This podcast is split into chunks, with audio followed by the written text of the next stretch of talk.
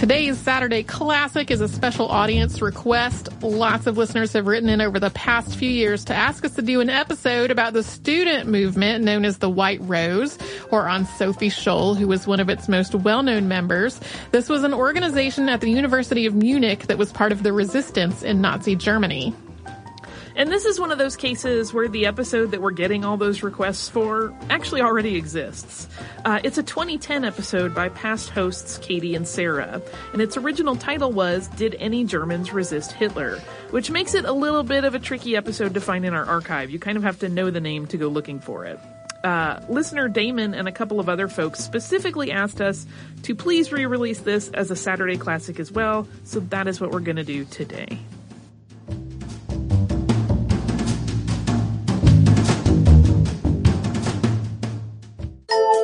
Welcome to Stuff You Missed in History Class from HowStuffWorks.com.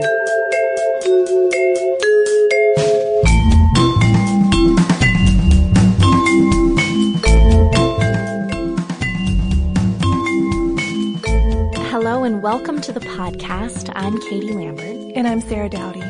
A few months ago, we talked about Hanna Szenes, a Hungarian who opposed the Nazis by parachuting into Yugoslavia in an attempt to save fellow Jews.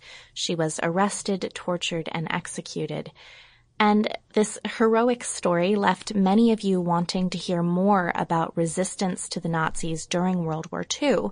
These stories are usually tragic, you know, how could they end well, but they're also pretty inspirational. One of the most surprising of these heroic stories comes out of Germany, of all places, where the Gestapo and the SS kept such a close eye on the population. Listening in to a broadcast of Radio London could be enough to get you executed. And it's in Germany, in Munich actually, that this group of students decide to protest the atrocities of their government and stir up their apathetic countrymen at a great risk to their own lives. And they call themselves the White Rose. But before we get into the student movement in Munich, we need to give some background on what life was like for someone who was trying to resist the Nazi government. And some sources that Sarah was reading kept saying that you can't understand unless you've lived under a totalitarian regime. But uh, we hope this will help a little bit. So this is what you're up against. Nazi indoctrination started in preschool. Children were encouraged to denounce their parents for making derogatory comments about Hitler or about the Reich and at age 10, boys would register to join the German Young People after being investigated for racial purity. At 13, they could join the Hitler Youth. And at 18, they'd be a member of the Nazi Party. Uh, it was mandatory to serve either in the armed forces or in labor details until age 21. Girls did the same thing, participating in leagues that taught comradeship and motherhood. So that's what you're up against in terms of this early indoctrination. But in addition to the Gestapo, every block also has a spy who would note down conversations going on, keep track of who is saying what. So maybe you make a joke to your wife about Hitler and your neighbor overhears it. Uh, next thing you know, you've got police knocking on your door. So dangerous times. Consequently, it's pretty difficult for all but the smallest groups to actually protest the government because organized resistance usually involves a lot of people. Socialists, communists, and trade unionists publish underground literature, and even though the Catholic Church is officially silent on what's happening, some clergymen do work to protect Jews, and the church denounces quote unquote euthanasia of the handicapped. We also have the occasional assassination attempt. After the defeat at Stalingrad, German officers attempt to blow up Hitler with a bomb. He was injured and they were immediately executed. But really, the military is about the only group that could be so bold. Because most people who protest against the government have to do it passively, just small measures of non-compliance with Nazi rules. So it's pretty easy to imagine that at least a few teenagers were ticked off by the idea of having to enroll with the Nazi youth and work to fight against that without getting themselves into terrible trouble. The student heroes of our story grew up in the world of the Reich. They were raised in the 30s, so they're fully indoctrinated. Some were even leaders of Hitler youth groups. So how did they turn against the regime and more importantly, why did they decide to risk their lives to denounce it? Well, a lot of the eventual members of the White Rose meet in the winter of 1938-39 when they're all finishing up their compulsory two years of army service as part of this medic program. Basically, if you had intended to go to medical school eventually, you could finish up your army service training as a medic to get a little hands-on work before you start your studies. So most of these kids end up enrolling at the University of Munich the following spring. And we know that students are the most protesty group of the population. Certainly. And well, and it's no different at Munich too, even though these students really have to watch their backs. They have a lot more pressure than most student protesters would have. Still though, when, for instance, one of their Nazi student leaders tell them that they'll have to spend their first summer break harvesting the crops in Bavaria, they are very upset. Stink bombs go off in the chemistry building. So you can imagine just these acts of protest still very dangerous in these times, but trying to, to make their opinions heard. Later in 1939, when most of the male med students are drafted into the army, they would steal as much freedom as they could, skipping out on roll call or on drill, according to White Rose survivor George Wittenstein. And by early 1942, two med students, Alex Schmorell and Hans Scholl, have started writing leaflets, copying them on a typewriter and distributing them. And Sarah's got the first line from the first leaflet. Nothing is so unworthy of a civilized nation as allowing itself to be governed without opposition by an irresponsible clique that has yielded to base instinct. It is certain that today every honest German is ashamed of his government. So of the first 100 of these flyers that they distribute in mail, 35 are returned to the Gestapo. So this means two things. Spies and people who get this very incriminating flyer in the mail get very nervous and send it right back to the Gestapo. And writing leaflets and copying them might not sound like a big deal. It is. Paper is in very short supply, so buying huge packs of it is very suspicious.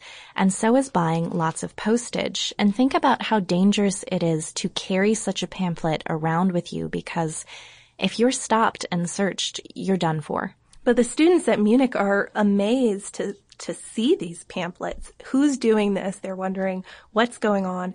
The Gestapo are not pleased. And so the White Rose membership starts to grow. And it's interesting that the discipline and order that some of the members might have picked up in the Hitler Youth serves to make them pretty disciplined and ordered when they're fighting the German government.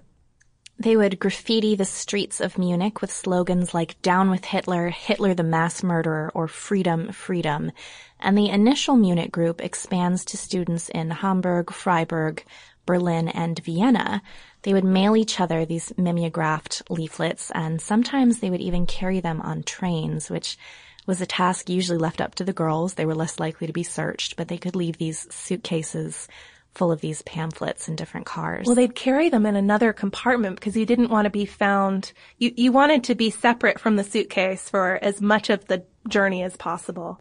But of course, we also have to talk about what the White Rose movement was even all about. And was it really true that Germans didn't know what was going on, what atrocities were being committed? As you so often hear, that's usually the excuse for such enormous inaction that happened.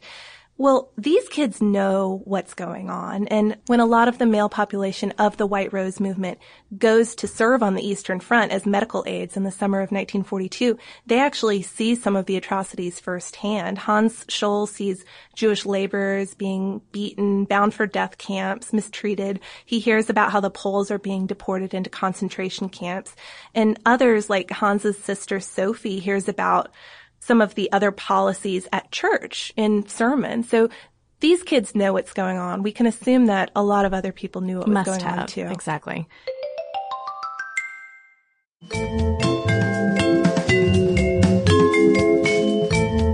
Sophie gets permission to reprint a sermon against these murders and distributes it to the students. She joins the White Rose after enrolling at Munich and begging her brother to let her in. And many of these members also had Jewish friends who had since been deported. we have to make it clear they thought that what was happening was very wrong. This wasn't just a, a political protest. This was a very personal thing. Definitely. And so by November 1942, the students who were on the Eastern Front serving as medical aides are back and the White Rose members are more dedicated than ever to their cause. And they bring in one of their professors, Kurt Huber, who helps them edit the drafts, rejecting one as too communist. I can sort of imagine this mentor relationship between these students who are probably writing radical things like students do and this older fellow sort of toning it down, making it more powerful, making it a better way to speak to their audience. And they're not naive enough to think that their pamphlets will help topple the government. That's not what they're trying to do. They understand that it's only military action that will end the regime, although they do specifically distance themselves as independent thinkers fighting for Germany. They, they're very patriotic and yeah. they want to make it clear that they're not puppets under Allied control. But while they do advocate sabotage of the armaments industry, their goal is to improve resistance morale and stir these apathetic Germans into standing up for what is right, letting them know that there are other people who think that way. Yeah, giving people encouragement. And ultimately they publish six leaflets between 1942 and 3 with that little break while a lot of the guys are away on the Eastern Front. Four are published as The White Rose, and two are published under the name Leaflets of the Resistance. And it's that sixth pamphlet that really destroys some of the major members of the movement. It's just after the defeat at Stalingrad when The White Rose publishes its sixth leaflet, and here's an excerpt. Shaken and broken, our people behold the loss of the men of Stalingrad. 330,000 German men have been senselessly and irresponsibly driven to death and destruction by the inspired strategy of our World War I private first class Fuhrer. We thank you. And another repeated through the leaflet, for us there is but one slogan, fight against the party. It says that over and over again, something to try to get get it stuck in the reader's head. And the Scholls go to this campus building at their university and they leave stacks of these leaflets outside of the doors of the classroom. They're carrying the whole, the whole shebang in this suitcase. When they realize that there's still a lot of the leaflets left in their bag, Sophie takes them up to the third floor and throws them down a light well. So imagine just all these pamphlets shower showering pamphlets. down. Well, it catches the attention of a janitor and he turns them in to the Gestapo. They're arrested and the barely involved Christoph Probst is actually implicated because Hans has something mentioning him in his pocket, a draft for a later pamphlet. So the three of them are taken into custody. They delivered that last batch of pamphlets on February 18th, 1943, and just days later they're put on trial.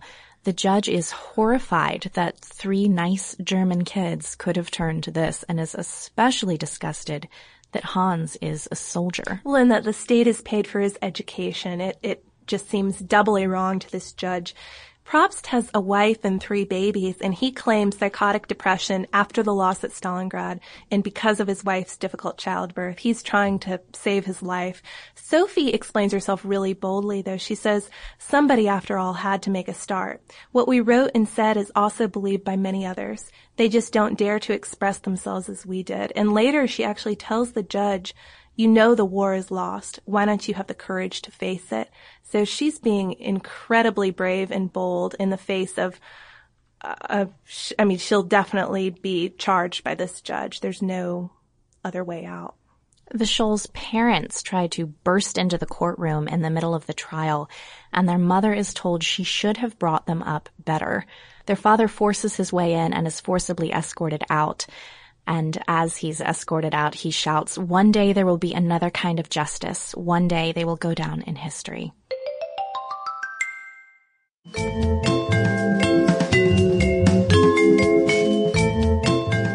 Poor Probst family, on the other hand, doesn't even know that he's been arrested. His wife is still in the hospital from childbirth, and he's not visited by anyone before his execution.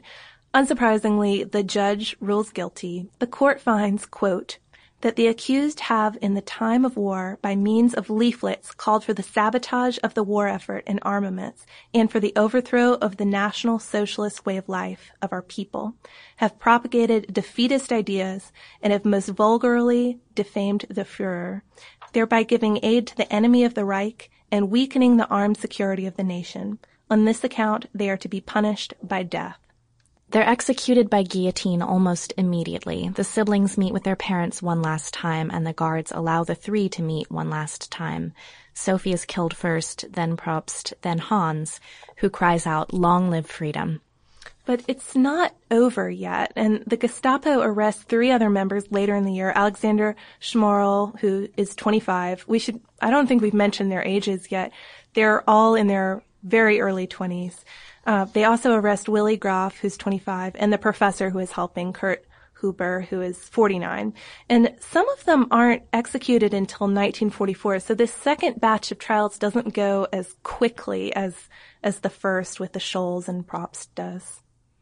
Today, they're heroes in Germany for daring to stand up during the country's darkest years. There's a square at the University of Munich named after the Scholls, and things all over the city that are named after other members. And we'll close with another quote from their leaflets. Quote, We seek the revival of the deeply wounded German spirit.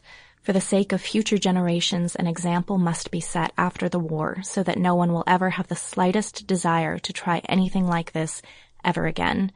Do not forget the minor scoundrels of this system. Note their names so that no one may escape. We shall not be silent. We are your bad conscience. The white rose will not leave you in peace. It's especially interesting that call to not forget even the most minor scoundrels, to note their names so that no one will escape. That's still so pertinent even today. We have an article on that. It's called, Are There Nazi War Criminals Still at Large? And there are, and people are still actively looking for them and looking to bring them to justice. People have not forgotten.